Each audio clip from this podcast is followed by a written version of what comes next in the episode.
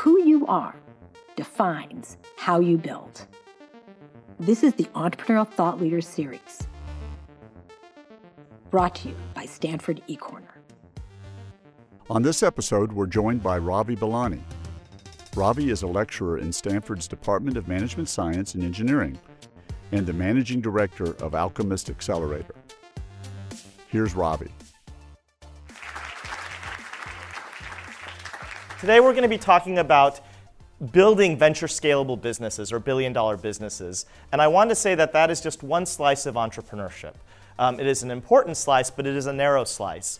And I want to caveat this by saying that your first job, if you feel the calling of entrepreneurship, is to reflect within about what is authentically right for you, and then to curry the resources, talent, and capital to get your mission to be realized. And if that can align with the venture backed model, you can do amazing things, but every um, company and every venture is different. And the second thing I just want to say is, is that my intention here is to really distill the nuggets of insight that I've collected along the way over the 20 years since I was in your seat as a Stanford student, and to share those nuggets. And every now and then you'll pick out pick a nugget of insight that will come to you in life to try to distill those for you for anybody who's going down this path. And my defining professional work experience was in venture capital.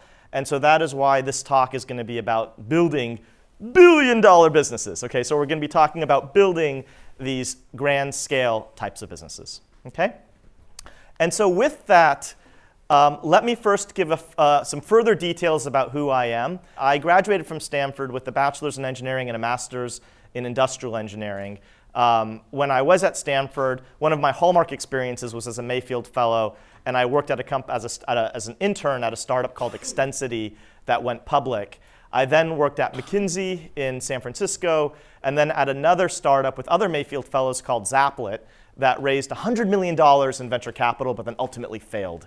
Um, but my canonical work experience was as a venture capitalist at DFJ in Menlo Park. So at DFJ, we funded, and I got to see companies grow like Skype, Tesla, Baidu, SpaceX. Um, so some phenomenal companies from the sidelines. The one company that I championed when I was at DFJ was a company called Justin TV, which Draper Associates led an investment into. That became Twitch. That, get, that was acquired for just shy of a billion dollars by Amazon. So that was my first unicorn experience. And then DFJ became the anchor investor in the accelerator that I now run called Alchemist. So Alchemist is backed by a bunch of VCs and other reputable institutions. And we um, write small checks into a lot of companies a year. We give typically $36,000 to 70 startups a year. Um, and we were fortunate enough to be rated the top accelerator in 2016 by CB Insights based on how much money our companies raised. And we generally are viewed as one of the top overall accelerators. We focus on any startups that monetize from enterprises. And I mention that because we have seen the model of building startups on that venture-backed path. We've had 137 companies close capital. They've raised almost a billion dollars, and we've had 34 acquisitions. And these are some of our graduates, um, some of whom have also been ETL speakers in the class. But we have many companies that are emerging out of Alchemist that have literally raised over $100 million in capital and that are on that path of becoming a billion dollar or unicorn based startup. And so, with that, that is the ex- ex- experience that I have to inform the talk today. And the first thing that I want to, you guys to understand is, you know, in good, when, whenever we teach the spirit of entrepreneurship, we start from within, but then we also teach good classic customer development and design thinking. Um, and when you're starting that, when you're looking at these models, I want you to also understand the incentives and the motivations of of the, the venture capitalists that are providing the fuel that drives this specific type of entrepreneurship. Um, and it is a very powerful type of entrepreneurship. I think this is a slide that I also, when I was at Stanford, that, we, that, that I remember Tom was, was, uh, would use. But this, the, the industry, venture capital, is a powerhouse of an industry. It's just 0.2% of our GDP, and it's responsible for creating companies that are responsible for over a fifth of the economy. So it is a powerhouse of an industry. But it's a very idiosyncratic industry because literally of the 10,000 startups that get produced a year, only 10 are responsible for 97% of the returns. And so if you, if you grok that further, as a venture capitalist, if you are, have a fund, it is very difficult for that fund to economically survive unless that fund is able to back companies that become worth a billion dollars. And these are famously called, from former ETL speaker Aileen Lee, unicorns. Um, I, I love that name, but also there's an issue with that name because they aren't fictitious. They actually exist. And part of our intention with this class is to demystify these unicorns as being real people who have flaws just like everybody else but build big companies. And part of what I want to do today is just to unlock some of the hidden dynamics of how to build these billion dollar unicorns. But if you, if you are a venture capitalist and you have a billion dollar fund, you're getting that money from others, and your job is to pay that money back. Okay, so if you think about that, if your goal is to pay back a billion dollars, um, that means, and if you assume that a venture capital fund can own 20% of a company, and you know, if, you, if they own too much, it creates incentives problems with the entrepreneurs. That means to pay back a billion dollars, you need to have five companies in your portfolio that become worth a billion dollars. Does that make sense? And that's just to pay back the fund 1x. To pay back the fund three times, to make money, you have to have 15 unicorns. And, and so returning a fund can be like capture, capturing, uh, um, catching lightning in a bottle. And, um, and, and the big issue is, is that historically, there's only around 25 companies that get created every year that become worth even at least just half a billion or above. Okay? And so that is the nut of trying to figure out how to crack the venture capital industries. As a venture capitalist, in some senses, you are a unicorn hunter. If you do not fund a company that becomes worth that amount, it is very difficult if you have a certain fund of a certain size to stay economically viable. Okay? And so with that, we're going to talk today about are there any secrets around building companies that become worth a billion dollars or building these venture scalable businesses? And the key insight here really is, comes, is distilled down from the Archimedes quote. You know, Archimedes famously said that if you give me a lever long enough and a fulcrum on which to place it, I can move the earth. And the, the notion there is, is that if you architect a system in the right way, for the same amount of effort, you can have a disproportionate return. You know, former ETL speaker Ben Horowitz, who's a famous venture capitalist at Andreessen Horowitz, he said this, I think, in another way, where he basically says it takes as much work to start a mediocre business as it does to start a big business, so you might as well go big. You know, I can assure you that if you are not succeeding as an entrepreneur, you're not working any less.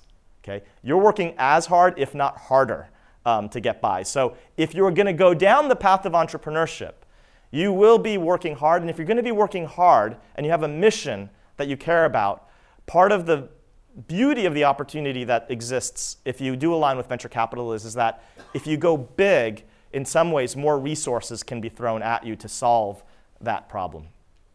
And so right now, then, what I want to discuss is how, what, are the, what is the architecture that you can do to sort of invoke that Archimedes principle to create these disproportionate returns. And the key insight here is to go from zero to hero, you need to walk exponentially as opposed to linearly. So we all know the difference between linear and exponential. This is Stanford, I know. This is Silicon Valley. But if I'm walking linearly, it's just one, two, three, four, right? If I walk exponentially, it's one, two, four, eight, 16. Okay? And you know, if you're going from a million dollar valuation today to a billion dollar valuation in 10 years, what that means is that you need to grow 1,000x in 10 years. To grow 1,000x in 10 years, that means you need to grow 10x three times. Does that make sense? So 10x every three years. To grow 10x every three years, you need to triple every year and a half, or double roughly every 12 months. I know it's basic math, but just, just grokking that or just internalizing that will make a lot of other things clear about how the dynamics of Silicon Valley work. Um, and so, just to make this graphical, this is the growth of the internet um, from the 60s to the 2000s, okay? And it looks fairly linear, but it's posted on a logarithmic scale. But if you're the internet, it looks like things just grew at a normal pace. You know, they just grew linearly. But if I shift that scale from a logarithmic scale to a linear scale, that same data looks like this. And suddenly it looks like something drastic happened in the late 90s. There was a knee in the curve, and everything suddenly changed. But the reality was, was that the internet, the dynamics of how the internet was growing, was steady. It was just architected in a way to grow multiplicatively. And we, who experienced the world linearly, felt it as this big shift that happened in the late 90s. And so uh, we've already sort of gone over the math of this, but basically we need to sort of double every year to get to that billion dollar outcome in 10 years. Or if you want to do it in a shorter period of time, you have to grow even quicker. Okay? Um, and we all understood, I think, the difference between different growth rates. So now then the question becomes, so Ravi, what are these architects or, or, or these mechanisms, these drivers to architect something for multiplicative growth? And the, I'm gonna, we're gonna talk about a few, but the overriding principle that I want you to understand is thinking about how you set things up so that there's positive reinforcement loops. Um, so that every action you take has a multiplicative effect and not just a linear effect. So that the output is not a linear function of the input, but is a multiplicative um, output. Um, and so let me make this clear. So we're going to start with the first, a first driver, which is just simply gross margins. Um, gross margins is just the revenue minus the, co- the gross costs of producing an item. So let's say that I am selling a cookie, okay, and it costs me 50 cents to make a cookie and I know all those ETL students are really hungry after they hear those lectures. And so I camp out outside of um, class, outside of Huang, and I, my intention is to sell you a cookie. And if I sell you that cookie for a dollar, okay, my gross margins are 50 cents. I sell you the cookie for a dollar, it costs me 50 cents to make. I make 50 cents of profit, which means that how many cookies can I make next? One cookie. Okay? I sell that other cookie for a dollar, I make 50 cents of profit and I can make one more cookie. So at 50 cents or a 50% margin, my slope is zero. Does that make sense? I am basically just making one cookie every, every cycle. Okay. If I have the insight to say, you know what, I'm not going to target the Stanford students, I'm going to go to the faculty club. They, that's where they have the money. And I'm going to charge a buck 50 for that, for that cookie. Suddenly, just by shifting the price up to $1.50, my margins go from 50% to 67%, but I sell that cookie for $1.50 at the faculty club. It cost me 50 cents to make. I make a dollar of profit, which means how many cookies can I make? I can make two cookies, okay?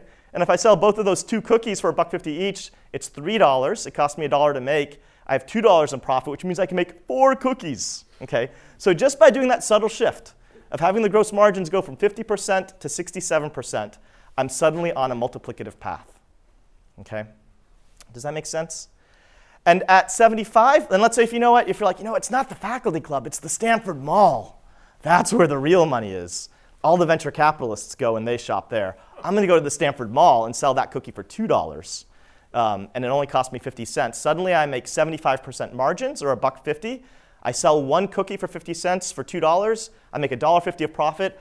I can then produce three cookies if I sell those three cookies for um, uh, $2 each, that's $6. It costs me $2. I make $4 of profit, and then I keep going up. Okay? And so 75% then gets us at this, at this magic growth clip of 3x. I can start growing 3x um, at 75%.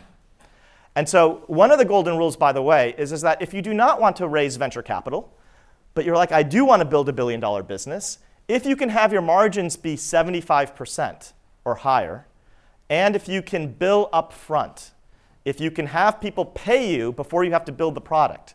So if you can have people prepay for a year of Spotify before you deliver the service, or prepay for a magazine, then you can be customer funded and put yourself on that 3x growth curve to, to, to, to keep hitting things. Okay? This is why venture capitalists love software, because the costs, as, as we increase these margins, our growth rates become even more absurd. And if you think about with, with software, the, the cost of doing a Google search, the, the, the, the gross costs are just the energy of that server. It's basically infinite, it's basically nothing. Um, and this is why VCs hate hardware. I mean, just to oversimplify, I don't want to speak for all of venture capitalists, but hardware requires capital. You know, you have to put in money, your gross margins are lower, you need to worry about distribution and all these other things. Okay? And so these are some questions that I would ask if I was a venture capitalist, and that I would also want to arm you to understand if you're a founder building a business that's seeking venture capital or, or just trying to build a big business. Is understand what your gross margins are. If you're building hardware, understand what your bill of materials are. And if you are building something that's going to be hardware like, then you need to be able to answer the question of how do you finance the business to cover your cost of goods. And that's a separate discussion that we can have later. Does that make sense? So that's lesson one is gross margins. The next thing that I think is a source, and these are just sources of multiplicative growth, of exponential growth. They exist everywhere. Everywhere you see these positive reinforcing loops where the input can lead to an, a multiplicative output, pay attention. Um, but the other thing is technology, and this is why uh, investors love to fund companies that are built on new tech because tech is inherently exponential in how it grows. This is the classic Kurzweil graph on Moore's Law, and I know we have a sophisticated audience here. Um, Moore's Law is just this notion that the density of, trans, of, transist, of, of transistors doubles every year and a half for um, the same price point effectively. You, everybody knows this experientially when you go and you buy your next smartphone. It seems like it can do everything uh, uh, uh, so much more than it could a year and a half ago. Um, and that this, this trend has held tr- true since the early 1900s. The technology grows naturally on a multiplicative curve because the outputs of technology are the, become the inputs to drive the next generation of technology. We use the Intel chips to build the computers that design the next Intel chips, if that makes sense. So the outputs become the inputs, and it, it naturally um, has an exponential curve. You see this all over technology. This is the growth of the internet, which we had before, which is doubling every 12 months. Um, this is magnetic data storage, which doubles every 15 months. Um, but the core essence here is, is that technology is an invitation. It's an opportunity to, take, to really enter into a market with a weapon that might be creating a new opportunity that you didn't have before. And so I would say, actually, the essential question that venture capitalists are looking for, especially what I've seen from the top tier venture capitalists, is answering the question of why now? Um, what technologically exists now in your business that didn't exist before that allows your business to, um, to succeed?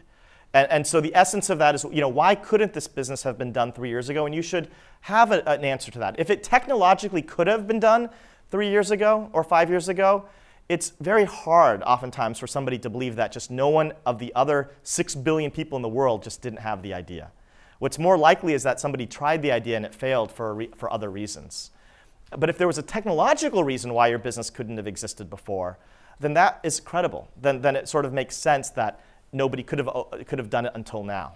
So answering that why now question is a very powerful one um, for both VCs and entrepreneurs. And again, you know, we talk about exponential curves, but really exponential curves are just what we call S curves, where you're, you're having some technology that then becomes more mainstream and then it gets replaced by another S curve, and the cascading of those becomes this exponential curve. So, a couple questions then um, that you should think about if you're a founder or that you might be, be ready to be asked if you go and present in front of an investor is if you are going to argue that you're riding on some new technology or you're developing a core new technology as part of your offering, they'll be prepared to answer is this technology advantage 10x better than the alternative. The reason why investors will ask you for 10x is because just secularly with Moore's law, everything doubles every 18 months. So at least with the 10x advantage, you have three 18-month doubling periods of a buffer, or around four years, you know, of a, of, of a buffer. If you have less than 10x, the world is going to catch up to you anyways. So, so think about if it's something significant the other questions that I would ask is that if I was a customer and I was going to evaluate you, what metrics would I use to assess you versus the alternatives, and how would you fare on those? And if, it's, and if the advantage is something algorithmic, think about what the trade off is. Are you sacrificing speed for um, quality or something else? It, you don't also need to do it something that is just purely technological. You know, the iPhone was really the birthplace of so many great companies like Uber, Spotify, Instagram that technically really weren't building the core disruption. They were riding on the wave of the iPhone. And that also is a fantastic, because if you can ride an existing platform that is newly existing, that just came, that just came out, that also can create huge um, benefits and be well received. But then just be prepared to answer why you're going to out execute everybody else. And you can say, hey, we're using this new technology platform, but we're going to out execute everybody else for, for these reasons. I would say that this is, it's going to be a very fun time if you, um, to be a, a entrepreneur right now because, um, because of the acceleration of Moore's Law and because of how quick technology is expanding, we are going to see um, 20,000 years of historical progress is going to be the equivalent of what's going to happen in the next 100 years or in, the, in, in, this century. So if you just extrapolate Moore's Law going forward, there are some intimidatingly um, amazing implications. The first is, is that you know, we achieve the capability of a human brain for about $1,000 by the time most of you, by the 2023, when most of you, I guess, will be um, 21 in this, in this class. When you guys, when, you know, if you're a Stanford student today, by the time you're 37, we'll have the capability of a human brain for um, a penny. And by the time you're in your late 40s, we'll have the human race's capability for $1,000. And by the time you're in your 50s, it'll be the whole human race for a penny. And so if you can grok your mind to think exponentially, to think about where the puck is headed, and resist our natural tendency to extrapolate the future from the linear past, there's so many opportunities. There's so much power in democratized, commoditized technology to take on all the you know, uh, very, very deep, deep problems that the world is facing. So that's technology as a source of multiplicative growth. And the final one, and I, I do want to make sure that we have enough time for Q&A. So the, uh, you know, a final one to touch upon I would say, is network effects, which I know is sort of a buzzy term that everybody talks about these days. Um, but everybody understands what a network effect is. A network effect is something where a product becomes more valuable as it scales its users. So as the volume of a product, which is an amazing thing. So usually as you scale volume, quality suffers. You know, as you get bigger, you worry that you're going to be delivering less quality. But if you build a business that has network effects, the opposite holds true. As you get bigger, you deliver more value. The classic example of this is Skype or um, WhatsApp or any communication tool. So if, um, if, if there is only, um, if I tell everybody right now that, hey, I just built Ravi app, it's exactly like WhatsApp, it's technically identical, everybody should use it. Um, nobody's going to join Ravi app, even though I'm technically identical to WhatsApp, because the network is on WhatsApp, and the value is the network. Um, so, or if, for example, with Skype, if there is only one person on Skype, um, how many you can make zero calls. If there's two people, you can make one call. If there's three, you can make three. If there's four, you can make six. Um, every extra node that gets added to the network increases the number of connections, and that's generally referred to as Metcalfe's law, where the value of, of, of, a, of a communication platform is a proxy to the square of the nodes. Okay? And so that's why communication driven platforms like Skype or WhatsApp can be incredibly powerful. Um, others have calculated the value not just as the square of the nodes, but also as, a, as a, an exponential, as a 2 to the n um, uh, value based on the permutations of the subgroups. So if you look at the value of Facebook based on all the multitude of, of, of, of subgroups that can emerge, you get an even greater, an, a greater response. But the idea here is, is that if you build a business with network effects, every single additional node creates more value for each individual user. And just to show you how powerful this is, if you look at Facebook, this is Facebook, and it is impressive how quickly Facebook grew. So Facebook grew at an impressive rate. And that is the red line that you see there um, at, at the bottom. But what's even more impressive is the green dots are their revenue. And, and the line next to the green dots is a proxy of Metcalfe's law, that, you know, that exponential growth that we were showing. So as impressive as their user growth was, what was even more impressive was that their revenue was growing exponentially because of the network effects that are inherent in a social network. To juxtapose that, there's other great companies that, or great phenomenon. This is Angry Birds. You guys know Angry Birds, right? Angry Birds is a um, single player mode game phenomenon. So if I'm playing Angry Birds, that does not increase the value of your Angry Birds experience. Um, it is your, your Angry Birds experience does not increase with the volume of the users. Um, and so Angry Birds was amazing, but it was completely linear in terms of its revenue was just a function of how many people downloaded it. It didn't become more valuable at scale. Okay? So thinking about how you can build businesses with network effects can also be very powerful. And these, again, occur really whenever there's a positive feedback loop. That can be communication, like Skype or WhatsApp or any social network that we've talked about. It can be a marketplace. So, you know, um, Craigslist or eBay are, are, are, are classic examples of really hard businesses to displace, even though the technology is very, very basic, because there's liquidity of buyers and sellers together on this common marketplace. Um, or it can be a platform like uh, the Apple operating system, where um, developers are building on top of every developer that adds to Apple's operating system extends the functionality of the operating system, which then also creates more value for valuable value for everybody that's involved. And so there's a, a type of marketplace that happens with platforms. It's no, but and, and I should say, you know, I was sort of speaking disparagingly about hardware a few minutes ago. Okay, and you might say, you know, if hardware is so so bad, why do you have all these beautiful software businesses like Google um, that spent $3.2 billion on Nest, which is a hardware device for the home, or Facebook, which spent over $2 billion for Oculus, which is these hardware devices? Why is hardware so um, disparaged if, in fact, these, these beautiful software business models are spending a lot of money for them? And I would argue it's because Facebook you know, is buying Oculus because they don't want to be beholden to Apple, which is the hardware platform that they are underneath. Because every time somebody downloads a Facebook app for your iPhone, that becomes another user that another platform can use for, for, for, for themselves. So they may lose um, Facebook users to, to other platforms uh, that they're trying to compete with. And so ultimately, they're beholden to the underlying platform, which is what they want to own. So I would argue that's why they went out to buy. So, so the saving grace here is, is uh, what I want to say is, is that these platforms or network effects can be incredibly powerful, and they can override even many of the other things that I was discussing before. And it's no coincidence then that you know, the, the four of the tech companies that became worth a trillion dollars all have network effects at play. Amazon's one of the bi biggest marketplaces. Apple has an operating system. It has um, communication-driven uh, tools and marketplaces. All of these um, um, uh, uh, exist because um, for a reason, and there's a reason why that drove such huge, huge growth. But I also want to say that there's a bunch of, so these are some of the questions that you should be ready to answer if you are a founder and you're, uh, you're, you're, seeking a venture capitalist who's trying to rule you in or out as a unicorn.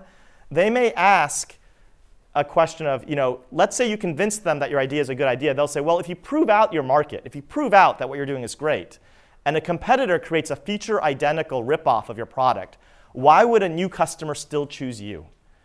And really what they're asking is, are, do you have any network effects? You know, just like nobody would use Ravi app, even if it's technically identical, because it's not about the technology, it's about the network. They're asking, is there a long-term differentiation that you have besides just the short-term differentiation? They may ask, do you view your offering as a product or a platform? And again, the platform is, is there strategic value in the customer beyond just the initial service you provide? And uh, you know, think about if, you if you want to focus on monetization, engagement, or growth. If you're building something that has network effects, it may be important to focus on the long-term game of growth or engagement um, first. I want to end, though, by, with, with, with, with, with a note about, you know, there, there are a lot of companies that have network effects that don't become a trillion dollar company, or, or, you know, I think we're going to be ending, we, were, we started talking about billion dollar businesses. Let me now end by talking about trillion dollar businesses, okay? So we had those four examples, uh, Apple, um, Amazon, Microsoft, and Google, or Alphabet, that are now trillion dollar companies. And there are a lot of companies that, that have, you know, there are a lot of companies that have a lot of smart minds that can learn all, everything that I'm saying and hire the best, smartest minds and don't become trillion dollar companies. And I think one thing that's hard to argue with is, is that all four of those companies, not, besides just having and going after network effects, they all, and this is informed from a piece of a deeper analysis that Jeff Moore did about five years ago on Apple and Amazon, but they, um, all four of those companies had founders at the helm um, as CEOs when they were publicly traded companies for a long period of time. And I think that is not a coincidence okay? Because there is something about a founder that has the earned authority of its employees and, and its constituents and its stakeholders that can move companies in directions that even the smartest minds can't. And there's something about the founder experience of starting from zero to one, where you go through your own journey of getting knocked down and knowing who you are um, and being able to actually get in touch with that core in, inviolable spirit that exists in bad times or good. And this is sort of a, a time of reflection. It's sort of a time of really getting actually in, time, in, in touch with that spirit that becomes an indomitable power even when you become famous and big. And really, these companies aren't just companies, these are companies that build other companies. And, and, and, and, and I think that's, you know, if you think about how Apple has moved from a desktop company to all these becoming the biggest music company, the biggest phone company, now the biggest payments company, or how Amazon went from an online bookstore to the biggest utility cloud computing company, now the biggest home AI company, um, that is not a simple linear academic map. There is something else going on. And what I want you to understand is that the essence of all of this, there is an entrepreneur behind these great, big, fictitious seeming companies that are unicorns or trillion corns, okay, that, um, that is the indomitable spirit that is impossible to replicate or copy. And so, really, the lesson that I would have for you today is to get in touch with what that means for you because you, um, anybody can copy your technology, nobody can copy you. And so don't worry about trying to be somebody else. Just get in touch with what your best self is, and then curry the resources around you to have that vision be realized. And all of you founders are heroes in that, in that sense. So thank you. Um, we have about 10 minutes, um, so I just want to make sure that we had enough time for, for questions. Yes, back there. Um, so I was wondering, you were talking about how Moore's law might, you know, should should uh, return exponential growth in the next century. But there are some people who think Moore's law is slowing down because we're getting like transistor size are getting too small. So do you think that we're still going to be able to maintain that same pace of innovation, innovation without like quantum computing? Yes, this is a great question. So the question is, I was saying that Moore's law looks like it's it's, it's going to keep continuing, but there's a lot of people that are arguing that Moore's law is going to hit its limits because of a variety of reasons, including the heat density of transistors hitting certain physical limits and so forth. I think that's actually a good example of the S curves um, cascading. So Moore's law is that exponential curve. And if you notice that example that I showed of Moore's law starting back in the early 1900s, th- those weren't electric transistors in the early 1900s. Those were sometimes physical gates that were the original switches. And I do think that transistors, as semiconductor transistors as we know it, may hit physical limits, but I think there'll be a new paradigm that may replace those.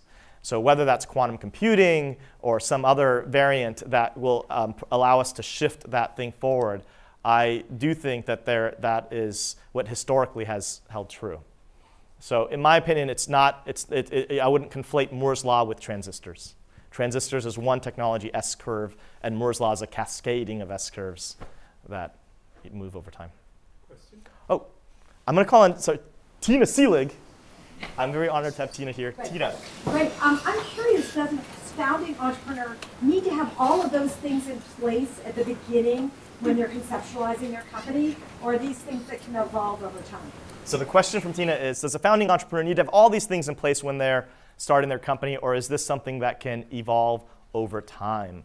Um, the, you do not need to have all of these things when you are starting a company. So the, the, I think the irony of, of the path of, entrepreneur, of entrepreneurship is, is that it is this bifocal exercise where um, in the beginning, probably the most important thing is, is, um, is, is, is, focusing. The, the, the, there's, um, it, I, I think the hardest thing when you're starting out as an entrepreneur is that the worst decision can sometimes be indecision most of the decisions are going to be very gray and blurred.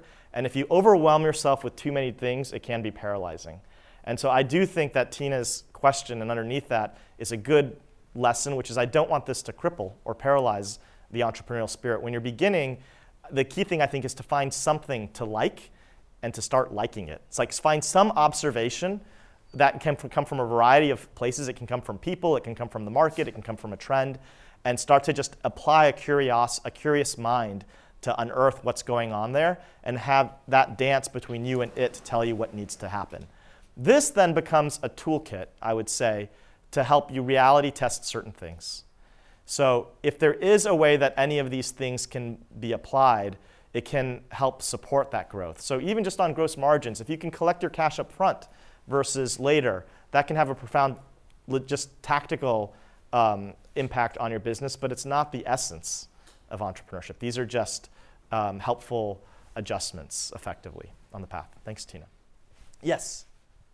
I love Teslas, but when I look at all your criteria, when you funded it, what made you fund it? Oh, that's a great question. So the question is, I love Tesla, but if you look at all of my criteria, um, why would why would you fund it?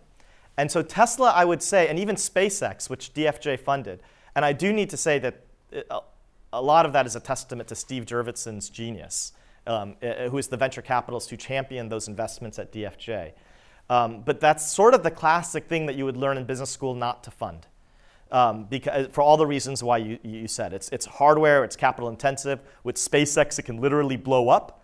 so why would you fund that? And I think the idea here is, is that really the genius of Elon Musk is, is that what you see as a car is not a car. And what you see as a rocket is actually not a rocket. Um, and it's a question of shifting your, your, your, your, your viewpoint of what that is. If you view Tesla as a car company, it is not something that you would normally fund. But if you view it really as an autonomous software platform, And a that's gatherer. and a data gatherer, and a, yeah, exactly, um, that is using this physical instrument of a car to do that, it becomes a totally different um, opportunity and company. Do you see it exponential? Yes, I do.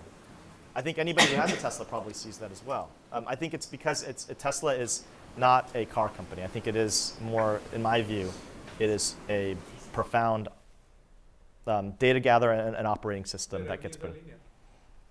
Oh, so the, so the question is the revenues are linear. So there's a so um, the, uh, uh, uh, so I don't want to go into um, too many too, too, too too many details around this, but there is a difference between what's called willingness to pay and actual monetization. And you know, I think this goes back to this question of uh, well, how do you think about the balance between monetization and growth and engagement? And sometimes, if you try to if you if you try to focus on monetization at the wrong time, you can win the battle but lose the war. And I think there might be some of that going on when, with Tesla's considerations on things. Yes, in the back. Hi. So thank you so much for your talk. It was really inspiring to me. I, I guess my question is that a lot of times in like the startup culture and in you know the valley, you hear about the idea that you don't necessarily have to be the first mover in a market, and you can just take an existing idea and execute it far better. And so, as you know, seasoned VC, as someone who really has been entrenched in this industry for a while, could you talk a little bit more about what your thoughts are on that idea? Yeah, so the question is there's this notion that you don't necessarily have to be the first mover. Um, if, if there's another idea, if you can be a, effectively a fast follower, um, that can also be a path to success, and, some, and perhaps it might be um, e- even better. And there is this saying that trailblazers carry arrows in their back. Um, and, and- and so um, I, I do think that I, I think the, the I do think there's mul- a, multi, a, a multiple different types of companies if you're looking at it just purely from a financial lens that can become successes. But I do think it's important to understand what your strategy is going to be. So if you are a fast follower, um, I think you want to be very explicit about why, what you have to believe to believe that you're going to win.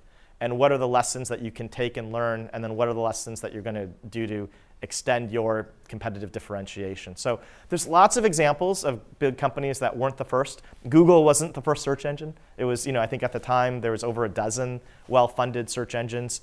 Um, there was a company called Friendster before, before Facebook um, that was funded by many of the top funds. And so a lot of the canonical companies that we look at today actually weren't the first. Um, and I do think there is some virtue in seeing, there is some virtue in, in understanding timing, where if you see that a phenomena is emerging, usually from a venture perspective, competition is validation, not something that rules you out. So when, if, if, if, when a venture capitalist will often ask, you who, who are the competitors, who are the alternatives. If there is a space that is an opening from a financial perspective, there's usually going to be three companies that will become significant winners. One will usually go public, um, but be unacquirable, and then the other two will oftentimes get acquired by the existing incumbents that are trying to keep their um, uh, power position. So I do think the important thing is to identify if there's an if there's a broader market opportunity, and then to think about if it's something that you really want to care about because there is the battle of getting table stakes with whoever the front runner is, but that's not going to win the war. What's going to win the war is building something that's a long-term um, uh, viable concern, and that has to come from something more than just trying to copy somebody, but really trying to extend where they're at. But I do think it can be a very effective strategy. Uh, you just have to be very focused on what you need to get done to displace them. Yes. So investments, as you've noted, aren't necessarily a hockey stick up or down. Um, can you talk a little bit about your involvement as in you know unicorn? If you know it has its bumps in the roads going up, and you know ultimately if an investment doesn't work out, how you've kind of chosen to step away. Any measures you've taken in between? Okay. Yes. Happy to. So the question is, can you talk about um, my involvement as when, I'm, when we're backing unicorns, just how that progression occurs, especially if there are speed bumps around the way, or even worse, if there's um, things that retreat backwards. You know, the interesting thing is, is that if you fund a company that becomes a, a unicorn, oftentimes they're companies that are, become these phenomena that require the least amount of work sometimes because they just, you're, you're in these moments of time and space where things just become, they, they, they grow phenomenally quickly. And in those moments, um, sometimes the, the, the, bigger issues are around helping the companies or thinking about how the companies are going to scale. But as a venture capitalist, oftentimes when you're needed the most is when the companies are in moments of crisis. Um, and so the irony here is that sometimes the companies that grow the quickest need the least amount of help. And then usually you get called in and consumed when there's some, something critically going around. The, the, the caveat to that I would say is um, on strategic transactions, that's where your investors are, um, can be incredibly critical. So I can, assure, I can tell you that the strategic transaction of, of Twitch's uh, um, acquisition by Amazon, um, that was a very, and, that, and, I'm not saying that that was me at all, but that was a very important strategic um, um, transaction to get that right. And at those moments, a very helpful board can be very, very critical. Um, and and, and honestly, a lot of your time is spent when there are those speed bumps, and they happen in so many ways. Um, uh, many times that what happens is, is understanding how the companies are shifting and going through different phases where the thing that you were prioritizing before is not the thing that you need to prioritize in this next phase. So if you were prioritizing growth before, now you have to shift to monetization or, or from engagement to growth. Understanding those inflection points, I think, is where a helpful board member can really be involved in shifting the company and then in, in, in, in, in very specific strategic transactions, sourcing talent, um, partnerships, acquisitions, things like that. The Entrepreneurial Thought Leader Series is a Stanford eCorner original production. The stories and lessons on Stanford eCorner are designed to help you find the courage and clarity to see and seize opportunities. Stanford eCorner is led by the Stanford Technology Ventures Program and Stanford's Department of Management Science and Engineering. To learn more, please visit us at ecorner.stanford.edu.